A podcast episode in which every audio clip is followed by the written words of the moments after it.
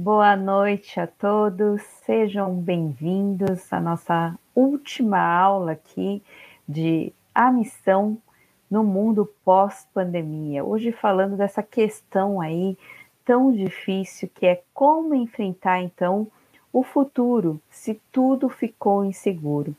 É, hoje a gente vai conversar aí um pouquinho sobre o que a palavra diz, o que, diante de todas as. É, quem não assistiu às outras aulas, está muito legais, então vocês podem é, ir lá buscar na nossa lista, aí na playlist, né, dessa, dessa disciplina, e assistam às aulas, estão todas muito legais mesmo, muito especiais, e hoje a gente vai então falar sobre, diante de toda essa questão, tudo que aconteceu, de tudo que está acontecendo ainda, porque ainda não acabou, é, como a gente deve lidar.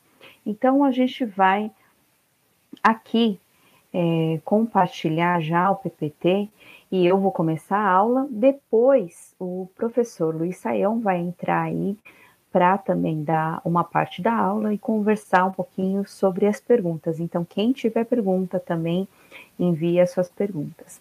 Começando aqui a falar nesse assunto, é, vamos pensar um pouco nesse texto. O que aprendemos com a pandemia? Esse texto aqui fala, é, é algo bem diferente, né? O Senhor tem o seu caminho no vendaval e na tempestade, e as nuvens são a poeira dos seus pés.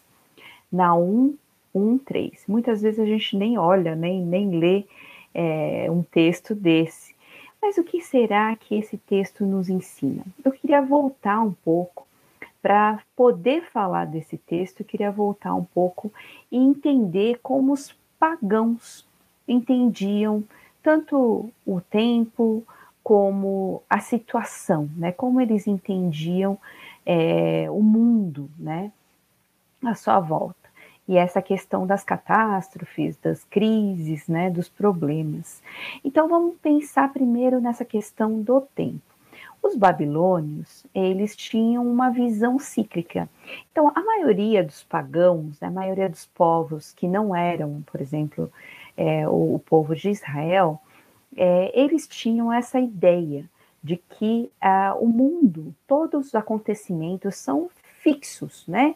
São fixados em uma estrutura rígida. Então o tempo vai passando e a, as coisas vão acontecendo aí pelas constelações celestes, é, regido pelos planetas, pela Lua, pelo Sol, e às vezes até a Lua e o Sol eram o, é, deuses, né? Então, eles, claro, tinham a ideia de deuses, mas a ideia dos deuses eram bem diferentes. Eram deuses que ficavam muito nervosos, muito bravos, muito. Eles sempre tinham que ser apaziguados, e a mesma coisa em relação ao tempo. Eles estavam lá fixados e eles regiam tudo isso e não podiam fazer absolutamente nada. Então, nesse ciclo, nessa visão cíclica, Nada de novo podia ocorrer no tempo e na história. Os gregos tinham uma visão também cíclica e o tempo era como algo eterno, um eterno retorno, aquilo que se repete, repete, repete, repetição sem fim, como as estações do ano. Então, tudo era definido também, fixo, né? E aí relacionado à Terra e aos astros, fundamental para a economia de subsistência agrária. Então, esses povos, a maioria desses povos, eram agrícolas.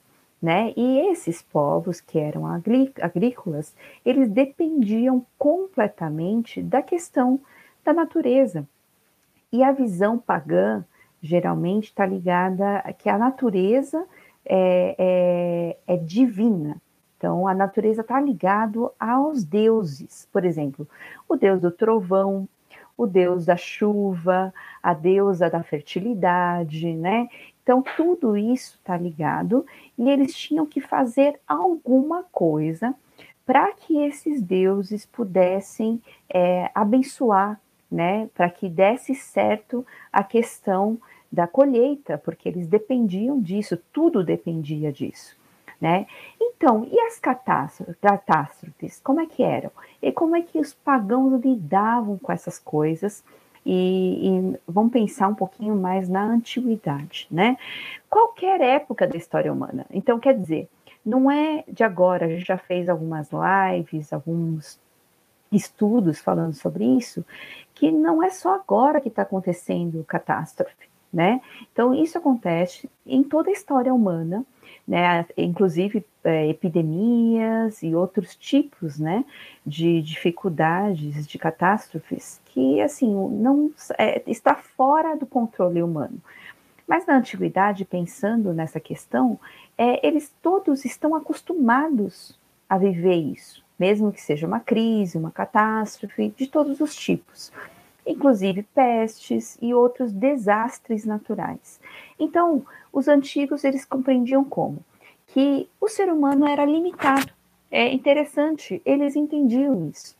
É, o, essa, essa realidade mudou muito a partir do momento em que o ser humano começou a pensar muito mais, e é bem recente, é, em termos de humanismo, tudo centrado no ser humano, e aí começou -se a se trazer muito a questão para é, a razão humana, aí entrou na ciência, tudo isso.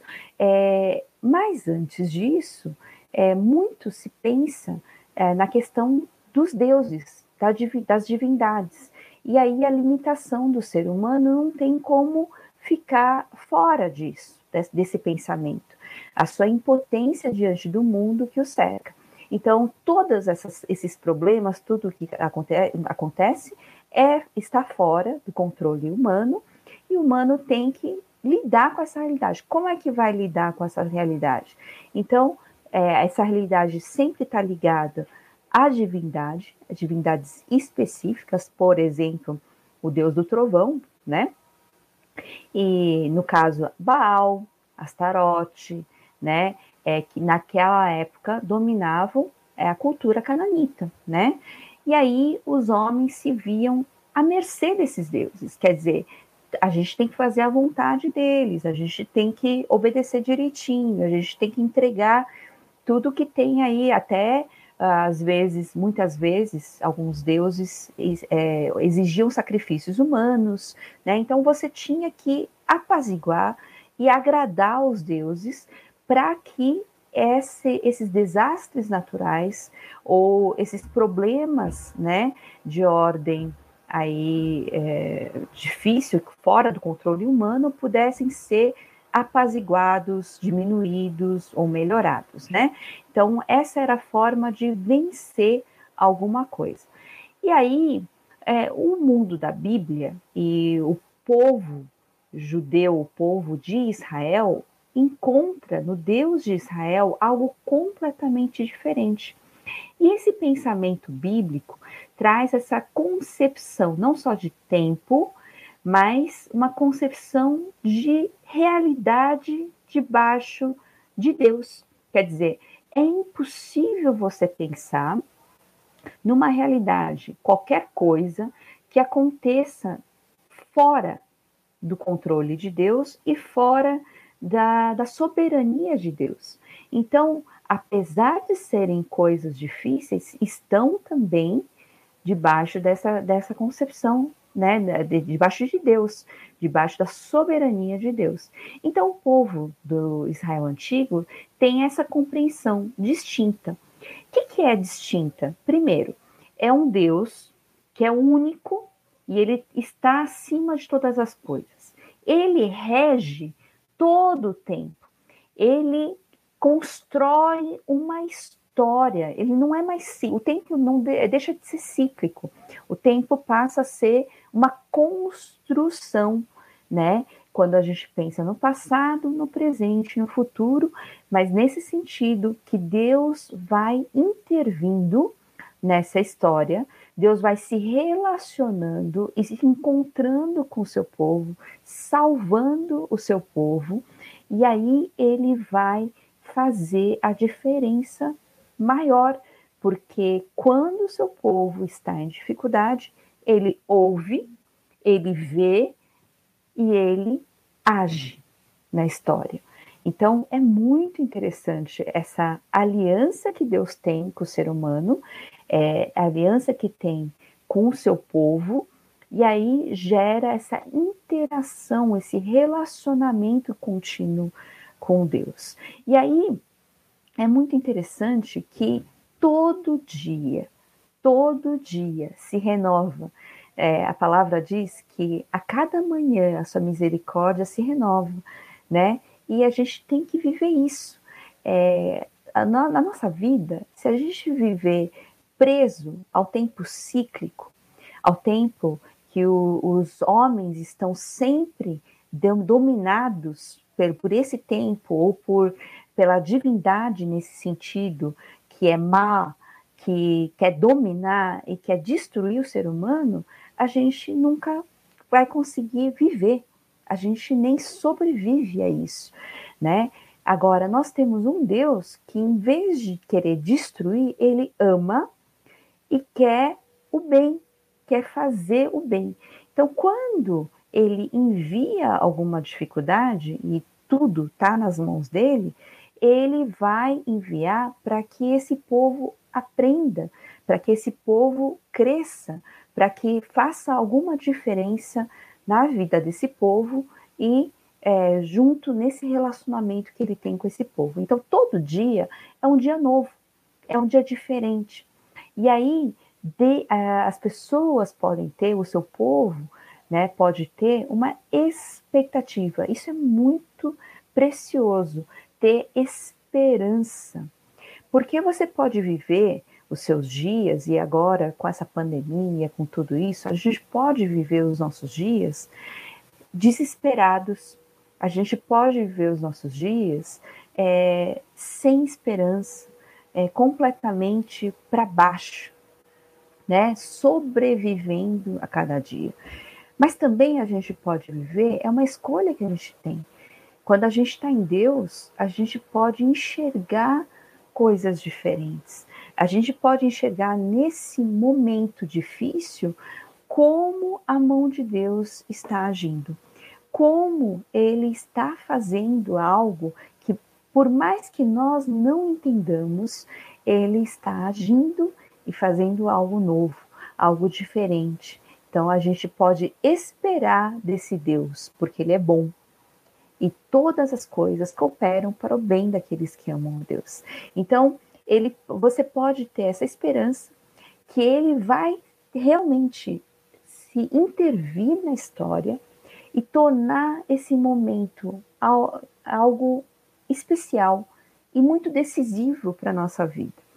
Seu Deus podia encontrá-lo em qualquer lugar e momento, pois toda a história estava sob o domínio dele. Estava, não está sob o domínio dele, o que dá um senso de propósito e progressão. Então, essa construção da nossa história, a história do ser humano, a história de Deus, porque a história da salvação é, tem esse propósito de Deus, tem essa redenção já é, implícita em tudo que ele faz porque ele entrou na história para criar o ser humano, né, e construir essa, esse relacionamento e essa história com o ser humano. E aí a gente vê aqui, é, não é à toa que a Bíblia traz é, essas festas, né? Então, a Páscoa, a, a festa dos, do pão sem fermento, dos pães sem fermento, os primeiros frutos, né? É, a festa das semanas, é, a festa das trombetas, o dia da expiação, né? É, a, a, festa dos tabernáculos, a festa das luzes, depois que apareceu no Novo Testamento. Então, cada momento desse é para marcar algo importante.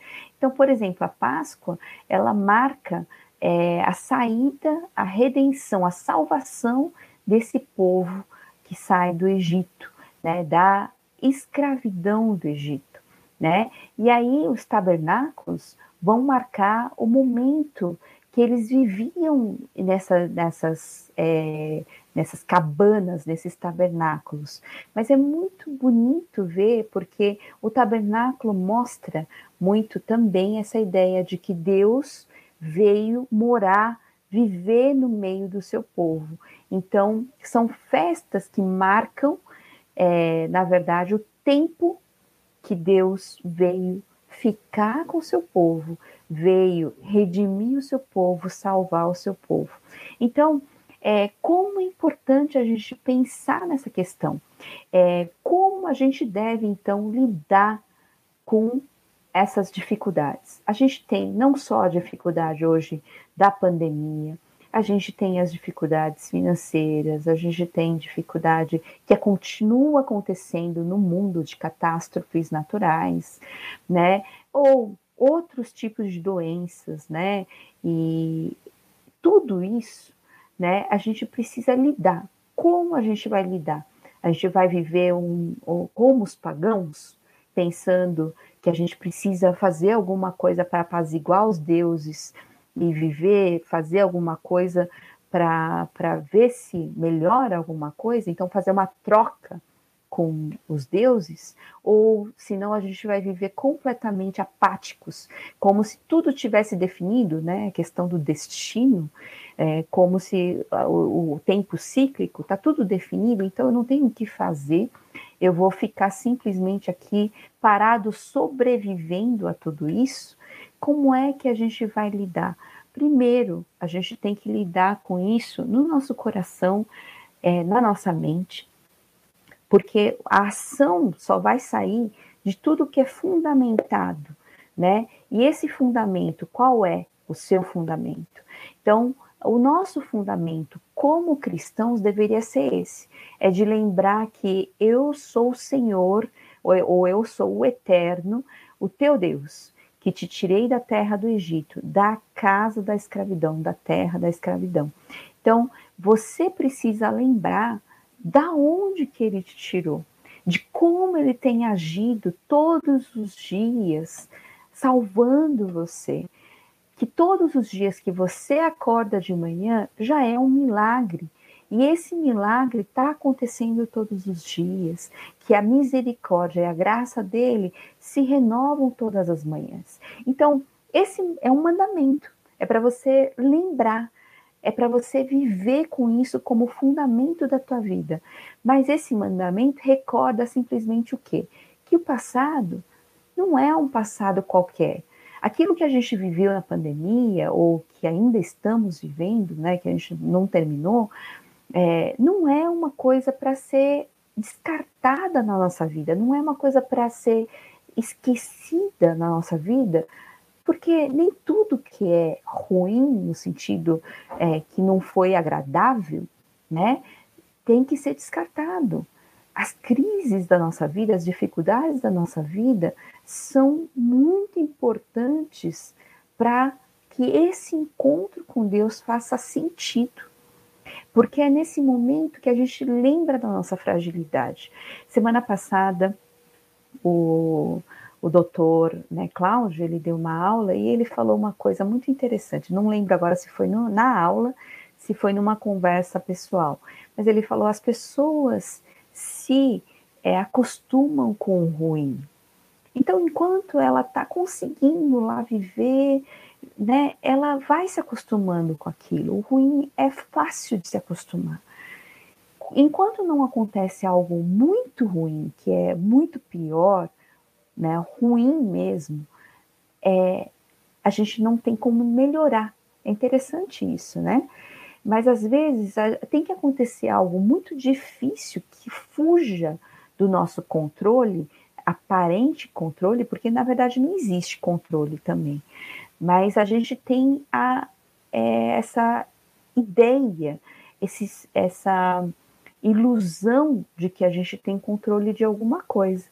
E enquanto não, não a gente não acordar desse, desse ideal, dessa é, ilusão, a gente não consegue enxergar o que a gente é, a gente não consegue enxergar quem Deus é e o que a gente tem que fazer.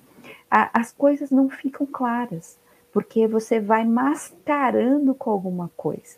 E todos os alguns estudos que a gente fez, até é, com psicólogos, né, com várias pessoas que a gente trouxe aqui para falar, é, lives, né, a gente viu que muitas pessoas realmente se escondiam atrás é, do trabalho, né, das, das festas, dos momentos, né, de encontro com as pessoas, que as pessoas tinham que, sabe, os holofotes, né, é, as pessoas acabavam se escondendo de alguma forma, só que a realidade da pandemia trouxe algo que é trazer à tona, é mostrar é, algumas realidades que já existiam, que faziam parte mas que foram muito difíceis de lidar porque ninguém queria ou lidava com aquilo.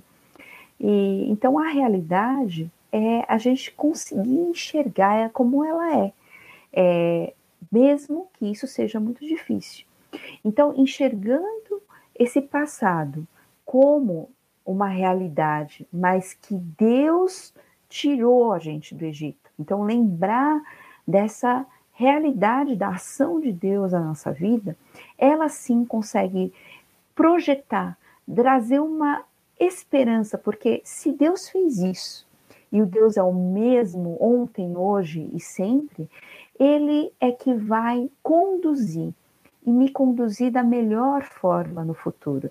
Então, ela desafia a gente a viver o mesmo momento ali, a construir no presente, hoje, porque a gente não consegue viver é, focado no amanhã. Se a gente vive focado no amanhã, a gente cria uma ansiedade terrível. Se a gente cria, é, vive focado no ontem, no, no, passado, nas dificuldades, no, no que você sofreu, a gente vive como coitados, porque a gente não consegue sair dessa realidade. A gente acaba preso, refém daquele passado, ou daquela doença, ou daquele momento difícil, daquela crise. Então a gente acaba não conseguindo viver hoje para construir algo no futuro. E aí, quando a gente consegue enxergar isso, essa mão de Deus agindo hoje, a gente vivendo com Ele hoje, com esperança, a gente consegue construir esse futuro com Deus.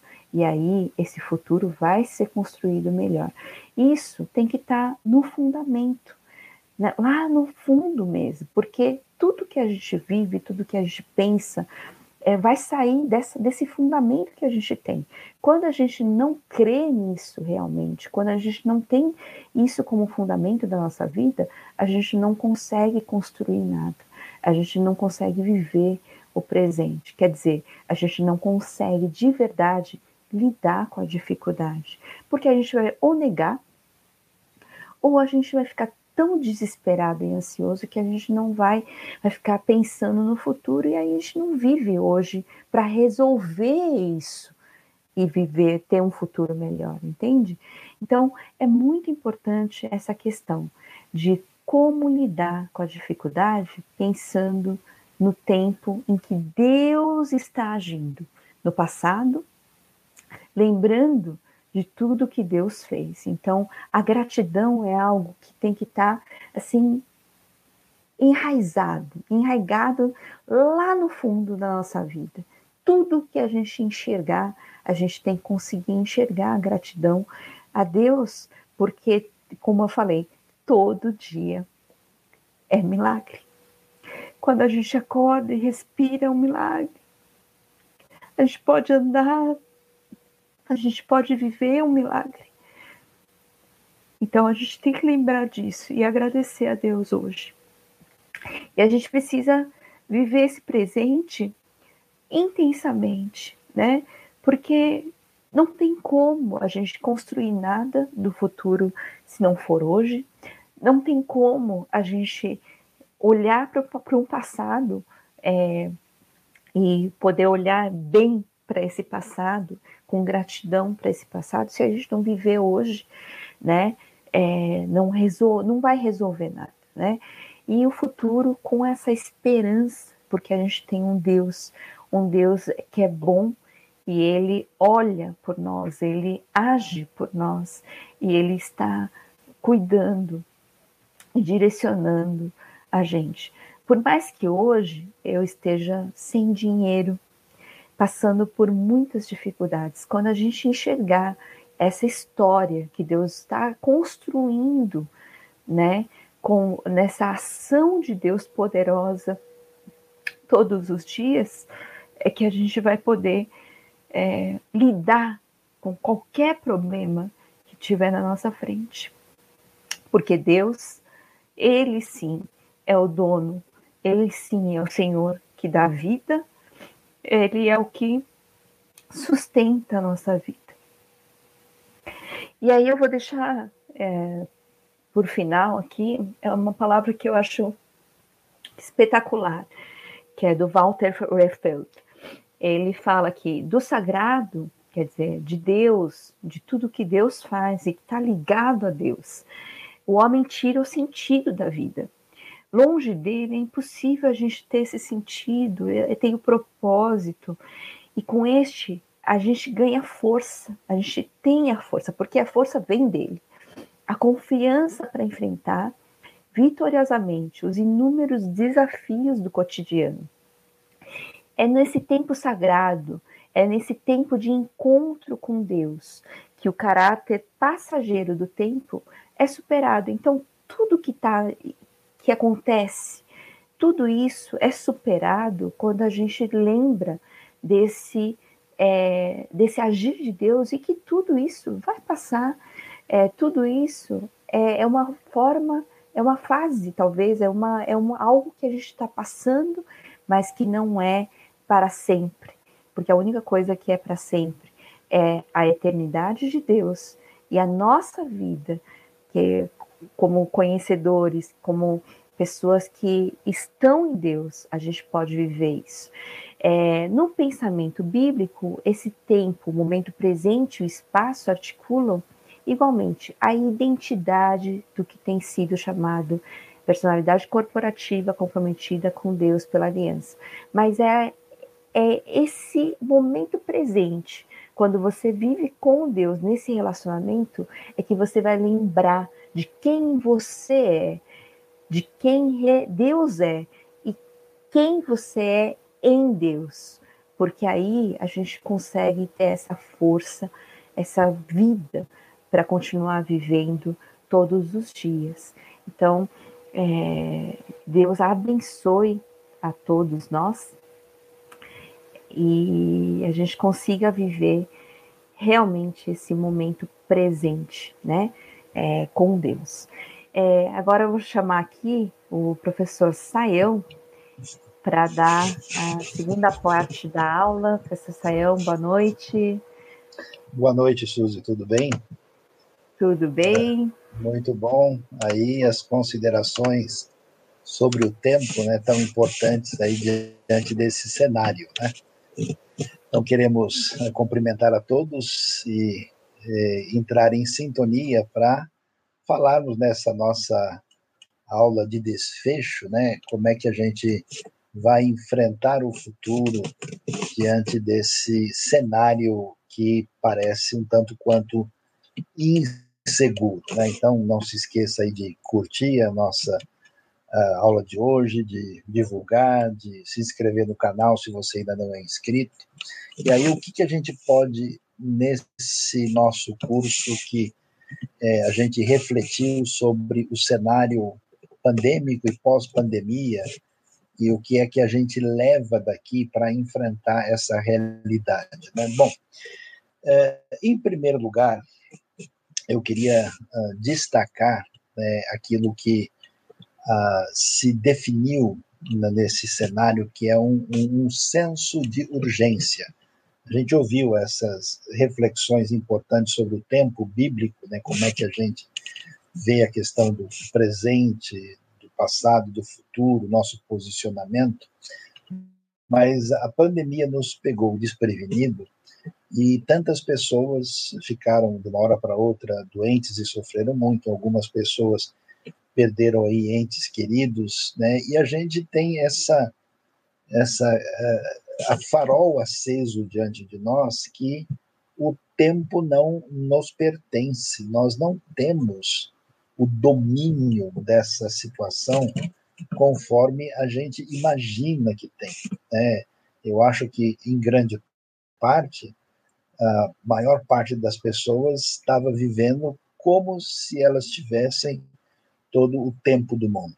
Esse redimensionamento da realidade é, coloca para nós a responsabilidade diante da vida e esse senso de urgência. Nós não temos todo o tempo do mundo e aquilo que temos oportunidade de fazer, oportunidade de construir, oportunidade de perdoar, oportunidade de amar, oportunidade de, de alguma maneira agir de maneira favorável, eh, produtiva, adequada, esse é o momento é que nós temos diante de nós e a gente precisa virar a página e pensar no futuro com essa dimensão da importância de encarar a realidade da urgência.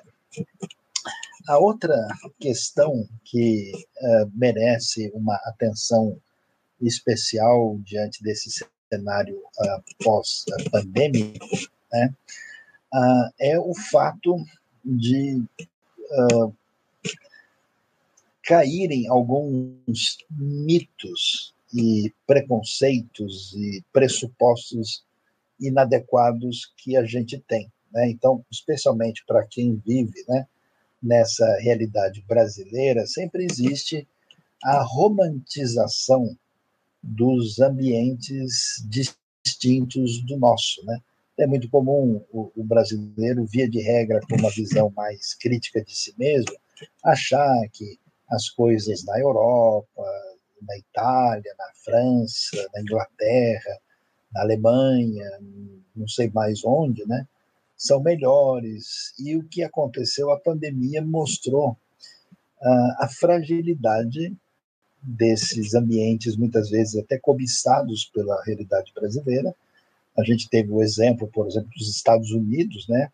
onde você tem uma, uma população significativamente atingida de uma maneira é, quem imaginaria no começo da pandemia que os Estados Unidos teria o maior número né, de pessoas que perderam a vida no coronavírus, né? E da mesma maneira nós vimos coisas inesperadas acontecerem no ambiente como o Japão, né? Uh, ou seja, aquela ideia fundamental que os seres humanos são muito parecidos, semelhantes, expostos à mesma condição, que a posição social, que a cultura, uh, que o, o, a condição financeira não são fonte de segurança, eu acho que ficou muito claro nesse ambiente de pandemia. A coisa deu, digamos assim, uma nivelada para a gente entender a situação de limitação, de fragilidade em toda parte. Isso, para nós, que somos é, cristãos num contexto digamos assim, brasileiro, eu tenho a impressão é, que isso é, nos dá um senso de responsabilidade maior.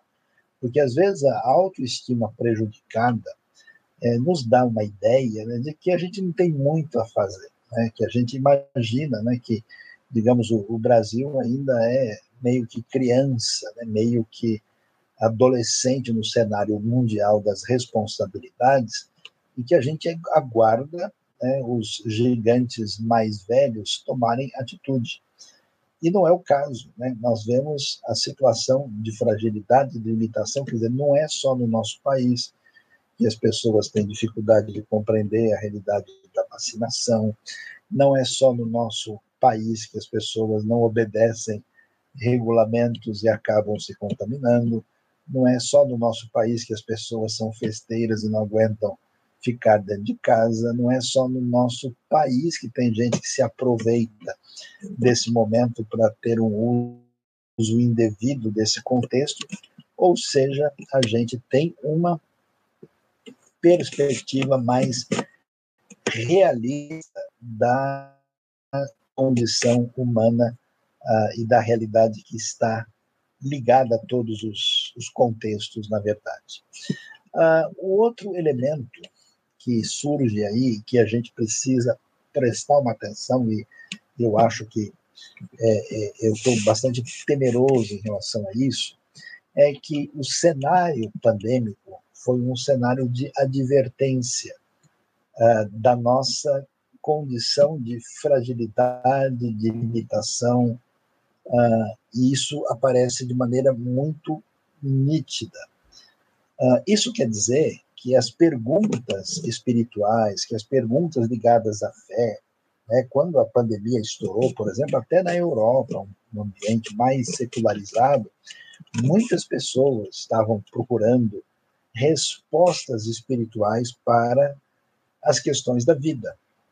E, portanto, é, o que acontece? Nós temos uma oportunidade muito particular e especialmente é, significativa nesse momento e que não é acontece em qualquer situação. Você pega, por exemplo, uma história interessante, o pós-guerra na sociedade japonesa, né, a partir de 1945, um bom número de japoneses abriu o caminho do coração para ouvir o evangelho depois da experiência difícil.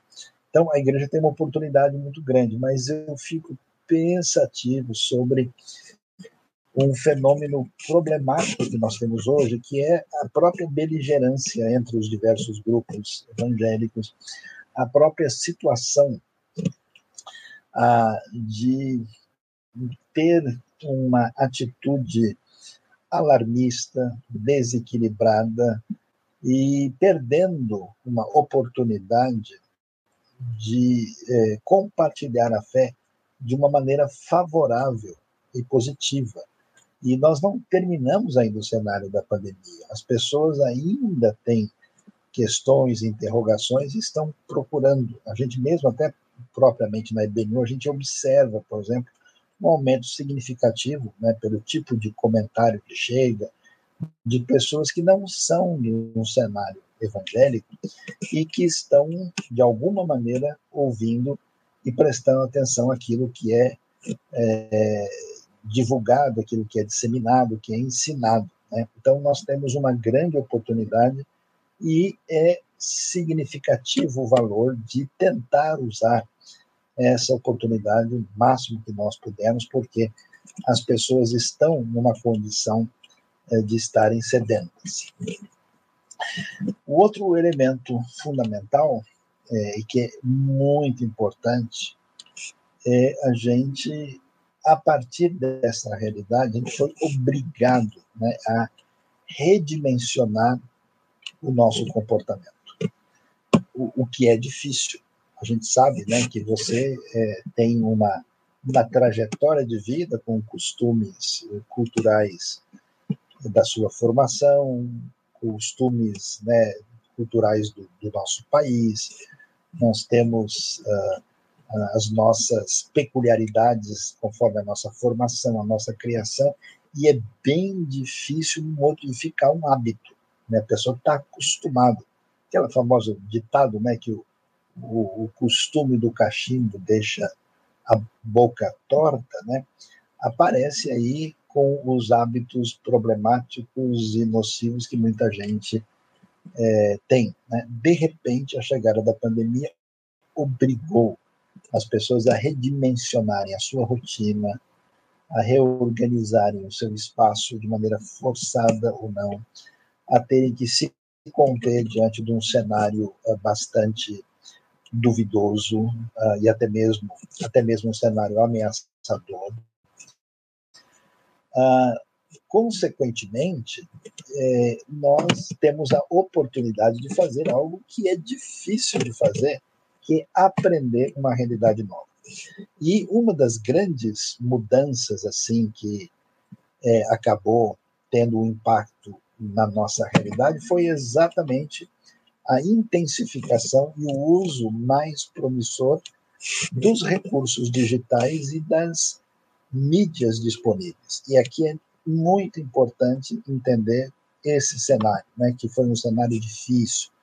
Muitas comunidades tiveram dificuldades. Ah, mas que negócio é esse? Nós queremos estar de maneira presencial, mas online não é. Ah, não, só online está ótimo, online é melhor do que o presencial. Imagina, o presencial. Houve, eu diria, um debate relativamente inútil E aí, nessa repaginação da nossa caminhada, nós precisamos, precisamos desenvolver uma postura equilibrada de aprender a usar todos os recursos eh, disponíveis para o cumprimento da missão, para o nosso envolvimento direto na expansão do reino de Deus. Isso quer dizer que é muito bom, muito importante, valioso, eu diria que até insubstituível a questão da igreja na sua relação próxima, relação de comunidade, relação presencial, né, é fundamental. Mas existe uma dimensão em que alguns aspectos são mais promissores no ambiente virtual. Né? Hoje, por exemplo, nós vamos ter um redimensionamento da, da cultura da sociedade. Muitas coisas que antigamente as pessoas é, pegavam aí um ônibus, tomavam um avião para viajarem algumas horas para fazer uma reunião que tinham que discutir um assunto sério, hoje você faz isso com facilidade de maneira virtual, porque todo mundo foi obrigado a aprender a fazer isso de livre e espontânea pressão. Não tem alternativa, não tem saída. E isso é muito positivo e favorável e as diversas comunidades de fé, diversas igrejas, ministérios aprenderam a trabalhar nessa dimensão virtual. A grande vitória, na minha opinião, é exatamente aumentar nossa capacidade de flexibilidade, porque esse é um, um grande problema para as comunidades de fé, né, que geralmente estão enfatizando a verdade bíblica, enfatizando coisas que não podem mudar, enfatizando aspectos que são seculares e milenares, eles podem confundir as coisas e uh, talvez achar que toda a realidade tem que estar nessa dimensão na qual a mudança é indesejável. E não é o caso. Né? Uh, a gente precisa ter a devida flexibilidade, a capacidade de contextualização, a capacidade de adaptação. Isso tem sido uma grande dificuldade e eu diria até mesmo uma derrota na história da igreja. A igreja teve dificuldade com o cinema, com a televisão, teve dificuldade com o rádio, teve dificuldade com uma série de elementos que surgiram uh, na caminhada né, de mudanças uh, sociais e, e culturais e até tecnológicas, e ela acabou sendo prejudicada por a sua dificuldade de interação com os novos ambientes. A pandemia certamente nos ajudou de uma maneira significativa a redimensionar isso. Outro aspecto extremamente valioso e importante é que esse novo cenário hoje abre um caminho diferente para a realidade missionária. Nós somos comprometidos com a grande comissão. E a grande comissão é clara que nós devemos levar esse evangelho do reino a toda tribo, língua, raça e nação. Esse desafio, imagina um missionário uh, no século 17, 18, o sujeito pega um navio, né? viaja aí por semanas no navio só para chegar na terra onde ele deseja. E quantos deles, chegando lá, tiveram problemas de enfermidade, alguns mal chegaram, acabaram morrendo, tiveram uma relação de hostilidade é, que foi não foi superada, né? E, e imagina esse cenário hoje, não só é coisa mais fácil do mundo viajar para um lugar muito distante, chegar lá rapidamente de avião e qualquer dificuldade você volta, né? existe uma facilidade. Com o universo digital, isso está muito mais ampliado, porque os diversos lugares onde a fé cristã é reprimida, onde a pregação do evangelho é proibida, a multiplicação de recursos digitais, com toda certeza, eh, tem um impacto significativo e que muda o cenário de uma maneira muito promissora. Né? Então, ambientes completamente fechados aí ah, no contexto, por exemplo, de lugares na África, na Ásia, onde né, não não é possível ter uma liberdade, a gente sabe hoje da multiplicação de elementos uh, a partir né, de transmissão de, de elementos digitais, onde não só é possível proclamar o evangelho, onde não só é possível compartilhar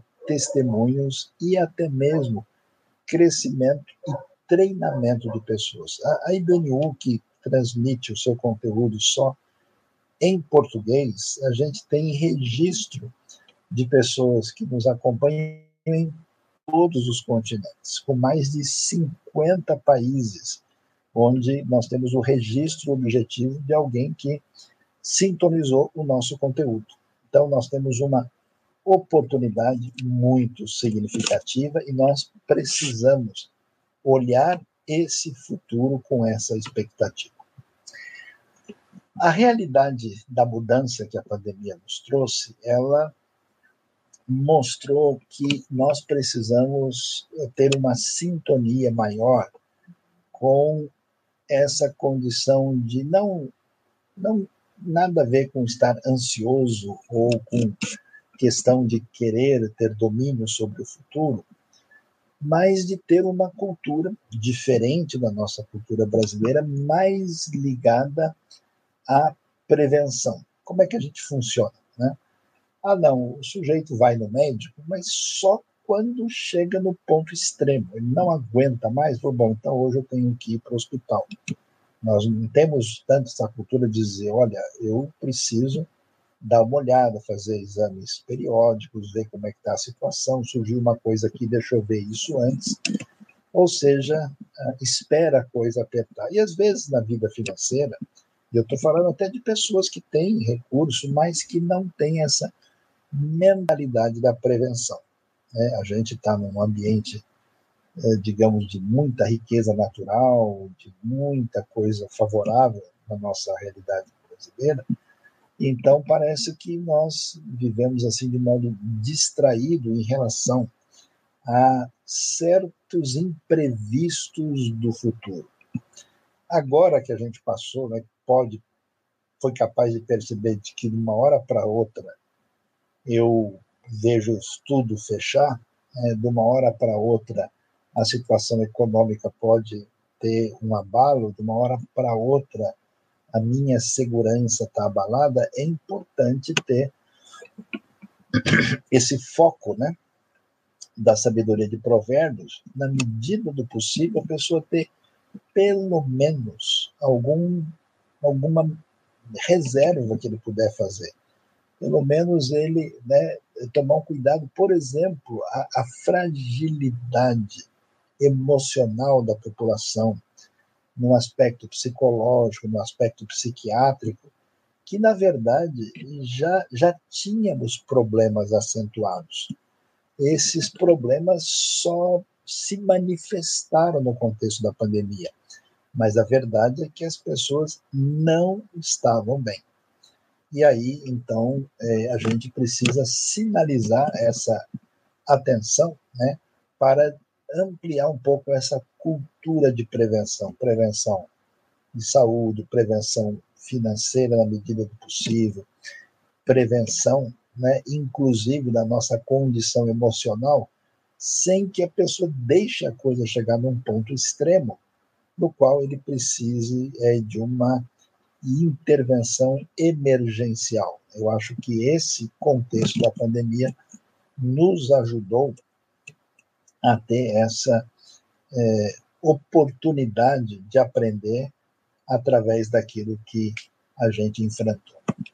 Outro elemento que é, se destaca nesse contexto, nesse ambiente, foi essa realidade é, desequilibrada, excessivamente alarmista, que configurou uma ampliação da crise. E aí, agora é hora da gente buscar uma situação de equilíbrio. Né? é, a quantidade de pessoas que se apresentou dizendo: olha, com certeza agora é o fim do mundo. Na verdade, mês que vem começa uma perseguição sem fim.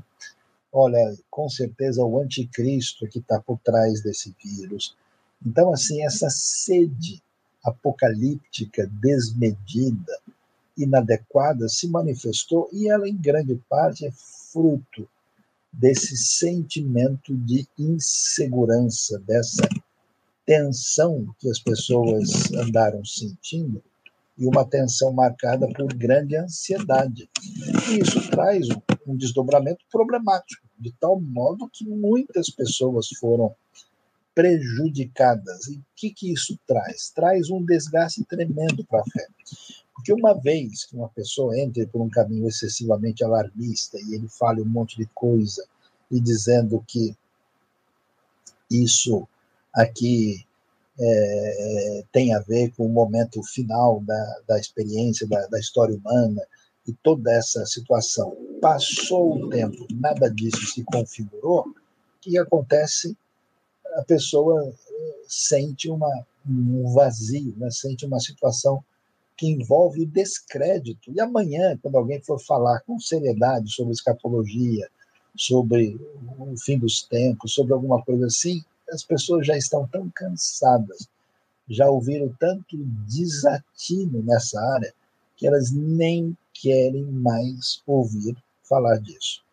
Então, essa situação realmente foi um problema e o que isso significa para nós? Bom, já que eu percebi que essa falta de bagagem, essa situação de desequilíbrio deixa a gente à mercê de pessoas ou mal intencionadas ou mal orientadas, eu preciso estudar mais, eu preciso conhecer mais, eu não posso ouvir né, qualquer é, pessoa dizendo uma coisa ou outra e me abalar porque sim. Né? Então, eu certamente preciso aproveitar daqui para frente investir algum tempo na minha vida aí minha ampliação uh, de crescimento. Né? Tem gente aqui perguntando sobre a cidade onde fica a igreja. A igreja Benil fica na cidade de São Paulo, capital. Né? Inclusive, estamos nos reunindo lá no World Trade Center. Né? Vocês podem acompanhar amanhã. É um dia especial de celebração, nesse domingo, de aniversário da IBNU, com a retomada das atividades presenciais plenas. E todo mundo que puder vir está convidado para esse dia especial aí quando nós estamos comemorando 14 anos de existência.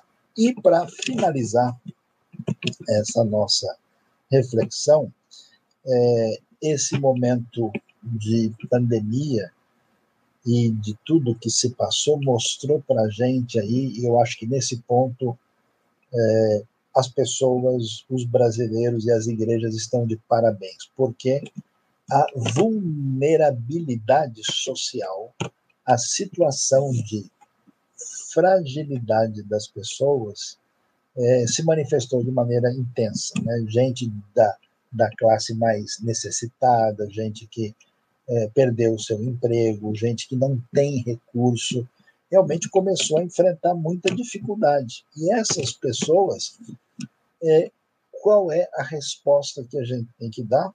Uma resposta de misericórdia, uma resposta humanitária, e eu fico muito feliz, não só a perceber muitos grupos, até não religiosos. Eu me lembro, por exemplo, que a gente teve uma movimentação significativa para ajudar as pessoas que estavam naquela crise de falta de tubo eh, de oxigênio em Manaus, e o pessoal não queria nem saber né, se a pessoa tem religião, tem religião, todo mundo se movimentando para poder minorar o sofrimento do próximo. Né? Ah, nós tivemos uma situação de também apoiar pessoas numa condição de muita vulnerabilidade, ponto de não ter o que comer, e aí a gente divulgou né, a, a, as, as iniciativas tomadas, e a gente teve gente que também não é de convicção religiosa, que se movimentou. Mas as igrejas, e particularmente algumas pessoas do nosso contato tiveram uma atitude solidária muito significativa. Eu tenho a impressão que esse elemento já está uh, presente, já faz parte de, da realidade de muitas pessoas do nosso cenário, uh, mas ele teve a oportunidade de um exercício intensificado. E isso deve né, nos ajudar a pensar que essa situação não é esporádica. Nós temos uma quantidade gigantesca de pessoas que vivem em condições subhumanas e miseráveis no mundo. É, eu agradeço a Deus por muita gente na IBNU, da área psicológica, da área social, da área missiológica, da área médica, que tem muitos projetos mobilizados para se dedicar.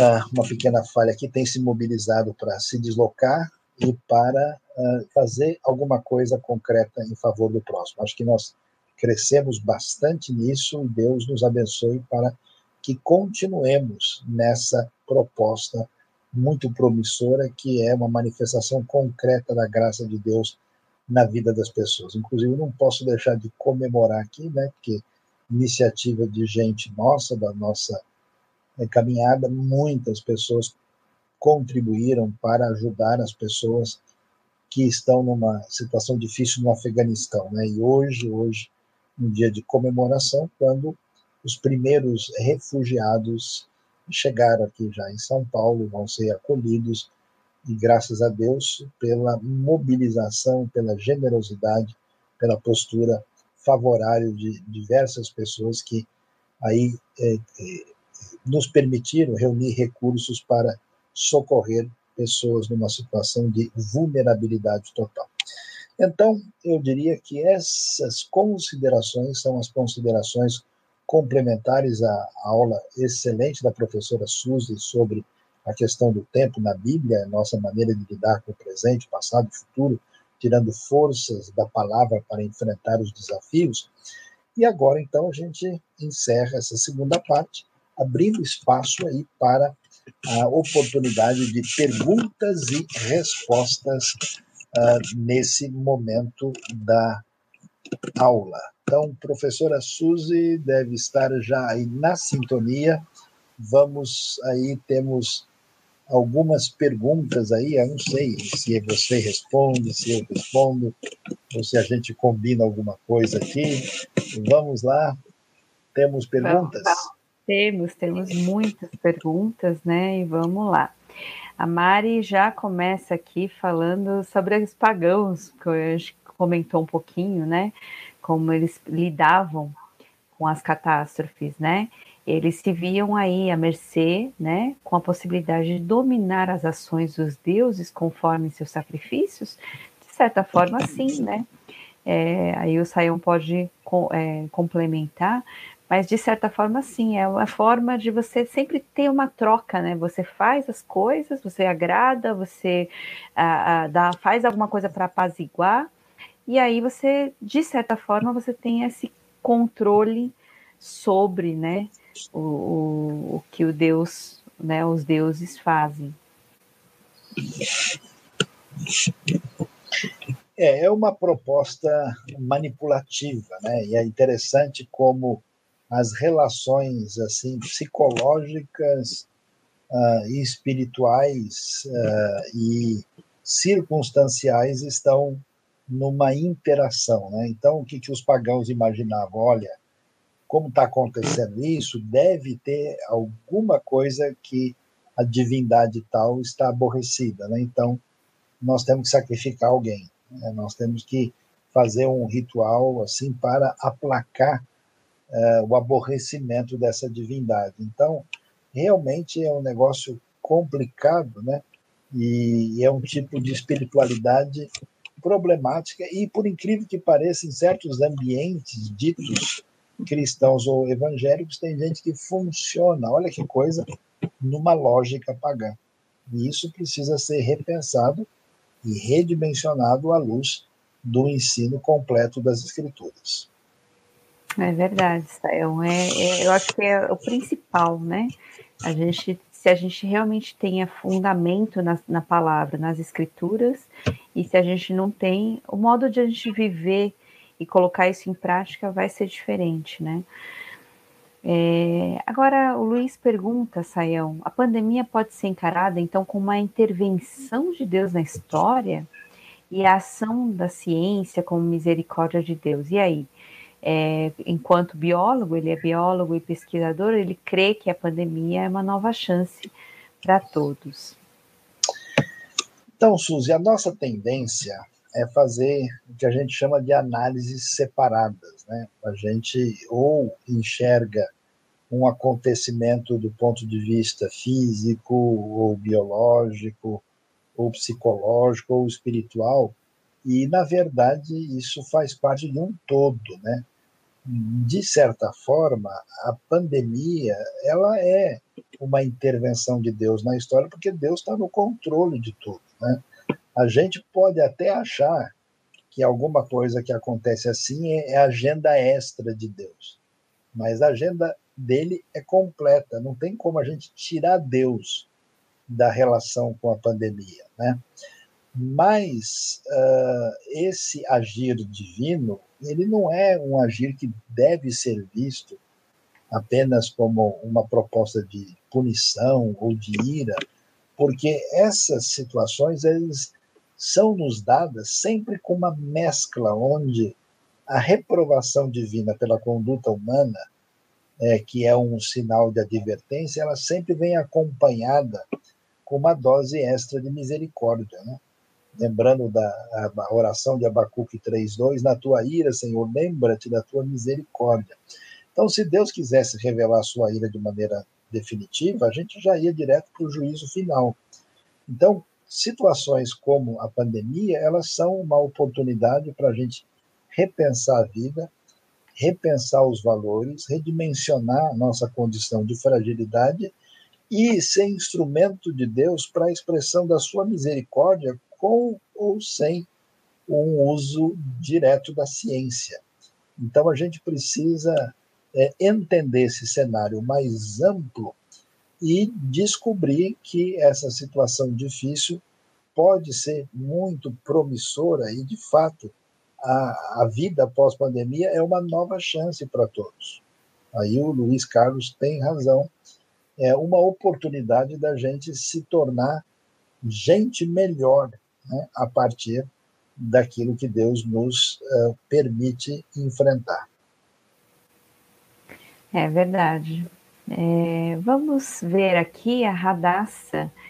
É, ela pergunta o seguinte: no Brasil tem aumentado o número de ateus, agnósticos, desigrejados, né? É, será que isso tem a ver com o humanismo? É, como podemos entender essa realidade? Essa realidade que aparece no Brasil hoje, ela é uma realidade que já está presente na, na história ocidental, né? E, e, a gente tem um nível acentuado de secularização na Europa e na América do Norte, e esses ambientes influenciam muito a realidade brasileira. Se você pensar bem, né, os filmes que você vê, os seriados, né, aquilo que predomina na mídia hoje é, é muito secular, e tem origem principalmente nos Estados Unidos e também no ambiente europeu, né? Lembre-se da última vez que você viu um filme africano ou um filme do Oriente Médio ou alguma coisa do Extremo Oriente é muito menor, né? A, a influência. E essas sociedades estão secularizadas.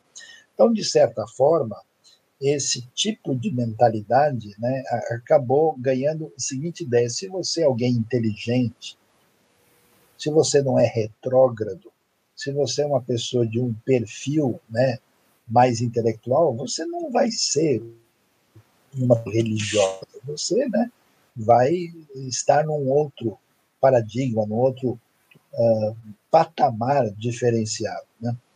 Ah, ao mesmo tempo, a gente tem um outro lado problemático nessa história, que boa parte da espiritualidade religiosa brasileira anda flertando com o obscurantismo e flertando com uma, uma postura, muitas vezes, não muito convidativa. Né? Nós temos uma série de escândalos religiosos, temos uma série de posturas uh, inadequadas e indevidas, e aí o pessoal começa a pensar e falar, olha, com certeza o caminho desse pessoal, né? basta a gente ver assim a televisão aberta, né, e ver uma série de, de expressões religiosas que poderiam passar por um processo de melhoria, né?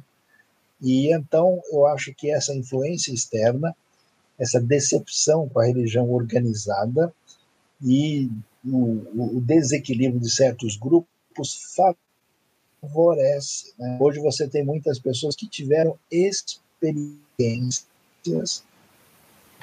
religiosas comunitárias em certos ambientes e essas pessoas desistiram da sua caminhada. Essas pessoas desistiram da sua caminhada depois de passar por uma experiência comunitária negativa. Interessante, Sayão, a Mari coloca aqui, é, ela fala que tem pessoas que não veem pós-pandemia como um novo tempo, mas como um retorno ao passado, né, aos velhos hábitos. É interessante como muita gente realmente espera essa, essa volta do jeito que era antes. Mas será que volta do jeito que era antes? É possível, será? Olha, Suzy, é, eu acho que a Mari tem razão há pessoas que, eu vou dizer uma frase antiga aqui, né, já que é para voltar aos velhos hábitos, há pessoas para as quais não caiu a ficha, né, ou não entrou a ligação, né, a pessoa não percebeu e, e, e ele passou por esse processo imaginando que quando terminasse ele voltaria às suas condições primeiras, né? Em grande parte isso não vai acontecer em muitos aspectos é necessário fazer uma realmente uma repaginação, mas para muita gente isso é difícil. Então, não quer dizer que a pandemia necessariamente vai trazer uma caminhada nova, ela é uma oportunidade nessa direção. E esse redimensionamento vai ser exigente até certo ponto.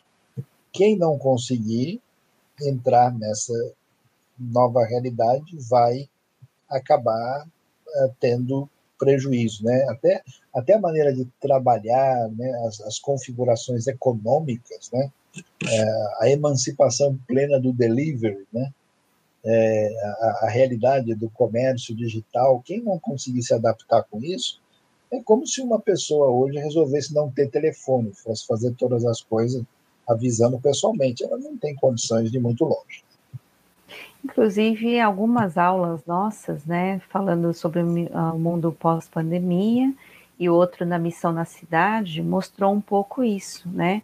Quais são os trabalhos que serão assim exigidos no futuro, mais para frente, é, como é que é, se pensa, né, é, num mundo realmente pós-pandemia. Então, vocês podem voltar e assistir as aulas que estão muito boas, né?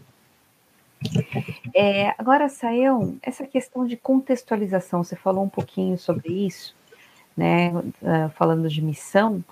E, e, se for num ambiente, por exemplo, o Bruno, ele fala que ele é convidado para ir é, em outras, né, amigos de outras religiões, né? Ele sabe dessa questão da contextualização, mas também é, será que é possível fazer isso? Sem participar diretamente desses rituais, sacramentos, ou, enfim, às vezes é, é um ambiente mais complicado, né? Mais obscurantista, como você falou. É, como é que temos que lidar com essa questão? Bom, acho que a primeira preocupação que alguém deve ter é uma preocupação de contaminação. Né? Ah, se eu for no ambiente lá, o ambiente está envolvido com mal, eu vou lá, isso de alguma maneira vai me prejudicar. A proposta do Novo Testamento e até mesmo do Antigo Testamento não tem esse tipo de preocupação. Paulo eh, chega lá em Atenas, ele vai lá no Areópago, ele se aproxima dos gregos pagãos e ele não acha que ele vai ter algum prejuízo especial por causa disso. Então a gente não deve ter receio, né? Eu conheço gente que não quer entrar num determinado templo X, achando que alguma coisa negativa vai atingi-lo e ele vai ser prejudicado espiritualmente. Não é essa a proposta do Novo Testamento. Eu gosto de me lembrar da famosa história do Naamã, né? Depois que ele reconhece o Deus único e ele fala para o profeta Eliseu, diz, olha, o Senhor me perdoe que eu tenho que voltar a servir o meu Senhor, né, o rei lá na Síria, e quando ele vai lá no templo de Rimon, e ele vai lá se inclinar, eu vou, né, junto ali com ele e, e segura ali no seu braço, né? Aí o Eliseu vira para ele e fala: "Vai em paz". Não manda ele brigar com o rei ou então assim existe uma mistificação muito grande, né? Então isso não é um problema. Pelo contrário, é uma oportunidade porque a fé que nós temos em Deus, ela não está localizada num templo ela não está localizada numa estrutura específica, ela está dentro de nós. Então, em qualquer lugar que você entra, se você tem realmente convicção e é discípulo de Jesus, você pode ir em, em alguns desses lugares e até testemunhar da fé. Agora, é claro que isso tem um limite. Dois limites são estabelecidos. Primeiro, é o seu desconforto pessoal. Tem gente que, por exemplo, chega num lugar, a pessoa se sente tão mal, ele, ele acha que aquela situação é tão opressora, tão evoca uma série de situações negativas, então melhor você não ir. Não adianta você forçar a situação para algo que você não se sente preparado. E a segunda questão, aí sim, se você tiver que ir num lugar e aí você for obrigado né, a a fazer ritual e a praticar certas coisas onde tem um envolvimento direto com aquilo, aí, nesse caso, não vale a pena. Eu nunca me esqueço da pessoa que chegou e diz: Olha, eu sou evangélico, né, de convicção plena, e fui convidado por um parente muito amigo a ser padrinho do filho na Igreja Católica. Será que eu poderia ir? Eu falo, olha, quem tem que se preocupar com isso é a Igreja Católica, porque se ele aceitar você como padrinho, ele está dizendo que você vai ter a possibilidade de ter um ensino espiritual sobre aquela criança. Você vai ser né, o, o responsável e você pode ensinar quanta Bíblia você quiser. O fato de você entrar dentro da igreja e estar tá lá junto com o pessoal, isso não vai fazer diferença. Não vai fazer você mais ou menos cristão. Então, esse não é o problema, a não ser que haja outras implicações mais complicadas que venham a interferir no processo. Agora, Sayão, você falou aí, a gente já falou algumas vezes também, a pandemia possibilitou uma nova forma de igreja, a igreja virtual, e se sim, quem é o pastor desses novos crentes? Como é que, como é que se faz esse pastoreio? Então, ah, o que, que acontece? A gente tem uma ideia é, assim básica de comunidade que ela está fundamentada numa uma ideia de uma cidade pequena, de uma igreja limitada onde todo mundo se conhece, se encontra. É uma realidade, digamos assim, um tanto quanto romântica de comunidade de fé. A grande verdade é que o mundo de hoje é diferente. Você que mora numa cidade grande, com mais de um milhão de habitantes, é muito difícil qualquer igreja onde o pastor tem contato com todo mundo. As pessoas moram mais longe, tem gente que demora 40 minutos, uma hora para chegar à igreja. Há pessoas que têm profissões que impedem uma relação de comunhão intensa. Tem gente doente que não pode sair de casa, tem gente que recebe ceia do Senhor em casa pela sua condição. Tem pessoas que têm trabalhos de fim de semana, que têm plantão e com frequência falta o culto. Tem gente que, por necessidade de viagem no trabalho, também tem uma série de impedimentos. Quer dizer, não existe mais, raras exceções, uma comunidade onde todo mundo está juntinho no domingo do mesmo jeito.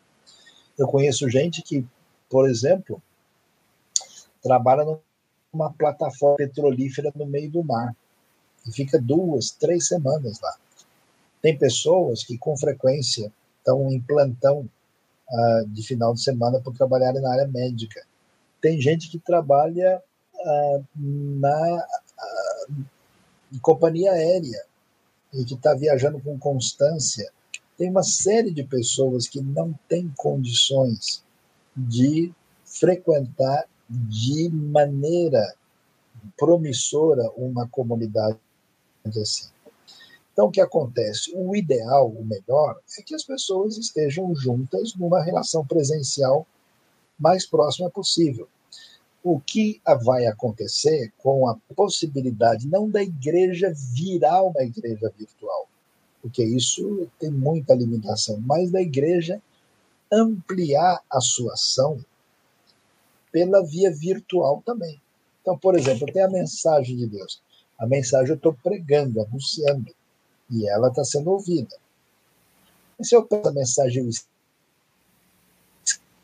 escrevo num fez fica, essa mensagem fica escrita e ela é multiplicada e ela é tornada perene. As pessoas vão acompanhar e vão ter acesso a essa, essa, essa palavra depois. Eu posso muito bem gravar o áudio dessa palavra, eu posso gravar o vídeo dessa palavra, eu posso criar, uh, até mesmo eu posso criar uma, uma representação teatral, um filme sobre aquela palavra. Tudo isso amplia. Então, a igreja virtual não vem para substituir, né? Uh, ela vem para uh, ser uma ampliação da igreja que a gente chamaria de igreja presencial. Agora, quem que é o pastor desses novos crentes? Depende. Eu conheço gente que frequenta, entre aspas, uma igreja presencialmente e não tem pastor nenhum, porque não tem nem atitude de ovelha, nem segue qualquer orientação, faz aquilo que bem entende. E a sua presença no ambiente ali eh, físico, ela é meramente formal, sabe disso. Está cheio de gente que é crente nominal.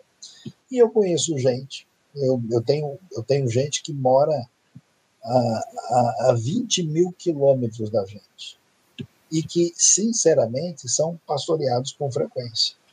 Perguntam, vão atrás, querem saber é, se esse livro é bom, o que, que tem, tem perguntas, estão interessados, eles estão em sintonia constante, não perdem nada, então é, isso é um pouquinho relativo, né? Agora, é claro que o ambiente virtual é mais fácil da pessoa se esconder. Uma pessoa pode se envolver com o ambiente virtual e falar, não, eu sou da igreja tal, né? E, e, na verdade, ele de vez em quando escuta lá uma ou outra coisa, mas não tem qualquer envolvimento direto com o reino de Deus e com a igreja. Mas a, a, gente tem visto uma coisa interessante, né, Sayon? Isso eu falo porque a gente vê no nosso canal. É, o nosso canal tem 67 mil inscritos, mas quem assiste são mais de 100 mil. 40% pelo menos é, não, não estão inscritos. Quer dizer, tem muita gente que se esconde, mas eles estão atrás de conteúdo. Isso é uma coisa interessante que a gente vê é, o pessoal com sede, com, buscando mesmo, e eu acredito que é, tem aumentado até é, o número dessas pessoas, e graças a Deus elas têm achado, ó, né, tanto na internet ou de várias formas, é, isso também, acho que é muito importante esse, essa questão. Vamos lembrar, então, é, um pouco a Radassa, que ela está perguntando, qual é o papel da igreja, então, no pós-pandemia? Né? Eu acho que o papel não mudou, né, Sael? É, a gente tem o papel de continuar vivendo o reino, levando o evangelho, né, a palavra de Deus. Mas, assim, especificamente, você diria algo, assim, daria uma sugestão um conselho nessa questão do papel da igreja pós-pandemia? a igreja continua né, como testemunha da verdade, proclamando a palavra de Deus, ela continua uh, servindo, né, colocando as pessoas a serviço do reino uh, e continua comprometida com a missão. Eu acho que essa situação de pós-pandemia, a igreja tem uma oportunidade especial dada por Deus, em que ela pode fazer diferença nesse momento de circunstancialidade imprevista. Por quê? Porque os momentos de crise são momentos de teste. Né? E, e aí, quando as pessoas olharem para esses cristãos, que são seguidores de Jesus, e observarem como eles reagem nessa hora de crise, eles vão ter oportunidade de se interessar pela mensagem deles. Então, no momento em que todo mundo perdeu a esperança, ficou desesperado. No momento em que muita gente se recolhe de maneira egoísta e não quer saber de se envolver com nada. No momento em que alguém age com irresponsabilidade, com risco do prejuízo para os outros, e, e essas pessoas vão olhar, dependendo da nossa postura, atitude, eles vão olhar e dizer: olha, esse pessoal de fato é muito sério, né? Esse pessoal de fato tem alguma coisa a compartilhar sobre Deus. Tá? É a oportunidade da gente, é, de fato, comprovar o nosso perfil de seguidor de Jesus. Amém. É, o, o, José Clau, é, Cleudo Oliveira, ele pergunta sobre o culto, né? Sobre a, a, nossa celebração especial de amanhã. A gente vai ter uma celebração de manhã, né? Que é online, às nove e meia, e uma celebração especial lá no WTC. Ele não vai ser transmitido ao vivo, né? Então, é, Saião quer falar um pouquinho mais sobre essa celebração especial? não vai ser transmitido, mas vai ser gravado. Né? Nós vamos lá ter o, o, uma série de programações com música especial, com o lançamento de uma Bíblia artística, com uma expressão também aí é, de uma uh, de um artista que vai demonstrar o seu talento, vamos ter a mensagem, é, gratidão de muitas dezenas de pessoas que mandaram né, o seu, a sua expressão de gratidão pelo Ministério da IBNU, a gente vai ter essa celebração, tudo vai ser gravado e depois nós vamos colocar no YouTube, mas não vai ser na hora transmitido.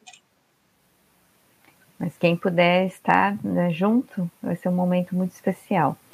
Saiu a Mari pergunta aqui, né? É, que mesmo no, no, tempo da pandemia, quando ficou clara essa questão da ilusão do controle, né? Por que então ainda as pessoas continuam crendo em si mesmas, né? Acreditando no grupo, ou enfim, é, as pessoas não conseguem enxergar como se não houvesse, né, o Deus no controle. Olha, basta a gente é, conversar com o faraó para a gente descobrir o que está acontecendo, né? o faraó estava lá e Deus dizia, ó, deixa o povo ir. E aí o faraó, não, não vou deixar. E Deus mandava uma praga. Na hora que a coisa apertava, o faraó, não, vocês podem ir prestar culto ao Senhor. Quando aliviava um pouco, a Bíblia diz que o coração dele ficava endurecido.